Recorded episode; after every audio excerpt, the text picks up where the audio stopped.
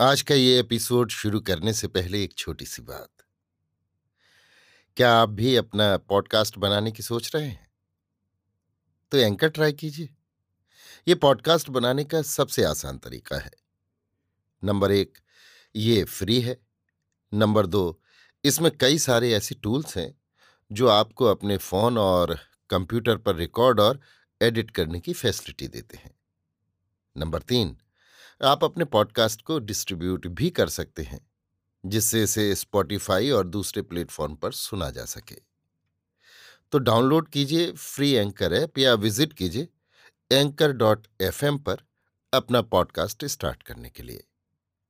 ये तो थी एक छोटी सी जानकारी, और अब शुरू करते हैं एपिसोड का सिलसिला।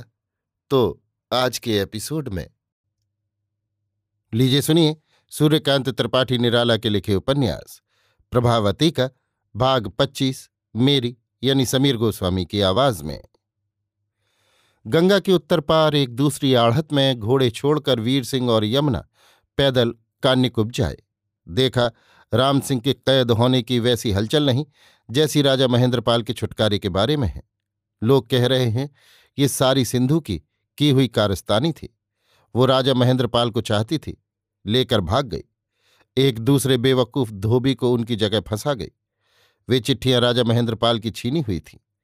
उन्होंने उनसे काम निकालने के लिए सिंधु को दी थीं। वीर सिंह को यह समझते देर न हुई कि चिट्ठियाँ जबकि राम सिंह के पास थीं और उन्हीं चिट्ठियों के कारण वो गिरफ़्तार हुआ है।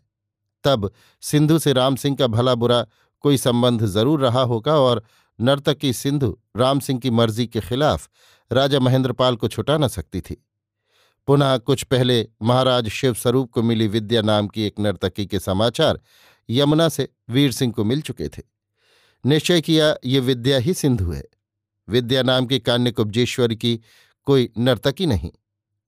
इसकी राजा महेंद्रपाल के वंश की ओर सहानुभूति है, ये प्रमाण मिल चुका है। शिवस्वरूप महाराज के कहने के अनुसार, ये उनकी जान पहचान की है। कुछ हो, आगे मालूम हो जाएगा। वीर सिंह ने यमुना से सलाह ली। ये सब पता वीर सिंह ने राम सिंह के अड्डे पर सन्यासी वेश में रहकर लगाया। वहाँ धोबी और धोबिने रहती थीं। वे सब पछाह के रहने वाले थे। सन्यासी वेश वीर सिंह का नाम बाबा अमरनाथ था। यहाँ इस समय इसी नाम से वे मशहूर हैं। राम सिंह जैसे कुछ साथियों को उन्होंने सिखलाकर तैयार किया था। ये लोग इनकी तपस्या का प्रचार कर रहे थे और कह रहे थे कि बाबा जी की निगाह में बड़े, छोटे ऊंच नीच का भेदभाव नहीं। वे सभी को सम देखते हैं, मंत्र देते हैं। इससे कुछ धोबी पहले पहल फंसे, फिर उनकी देखा देखी उनकी बिरादरी के और दीक्षित हुए। फिर बाबा जी ने सलाह दी कि कान्यकुब्ज में चलकर बसा जाए तो फ़ायदा ज़्यादा होगा। धोबियों का एक ग्रोह इस तरह कान्यकुब्ज में आकर बसा। राम सिंह साथ आया।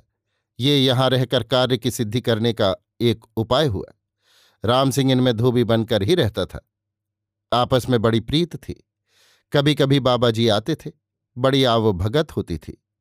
इस बार यमुना को साथ लाकर धोबियों से परिचित कराते हुए कहा कि छंगुनिया की भौजी है, देवर को देखने आई है।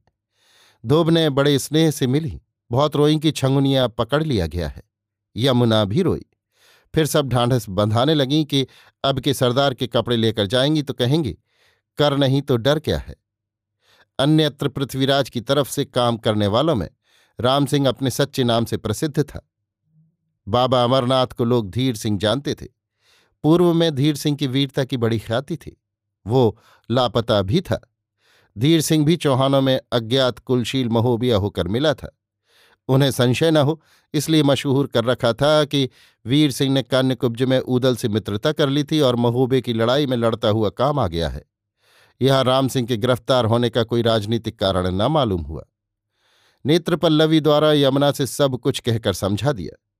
निश्चय हो गया कि राम सिंह सिंधु से मिलकर स्वेच्छया राजा महेंद्रपाल को मुक्त करने के लिए कैद हुआ है, क्योंकि रागी महेंद्रपाल की मुक्ति के लिए कान्यकुब्जेश ने आज्ञा दी थी। सिंधु ने उसे अपना बीनकार कहकर उनसे परिचय दिया था। फिर उनकी आज्ञानुसार आज्ञा पत्र लिखते हुए रागी को अस्पष्ट राजा के रूप में रहने दिया था। अभी आप सुन रहे थे सूर्यकांत त्रिपाठी निराला के लिखे उपन्यास।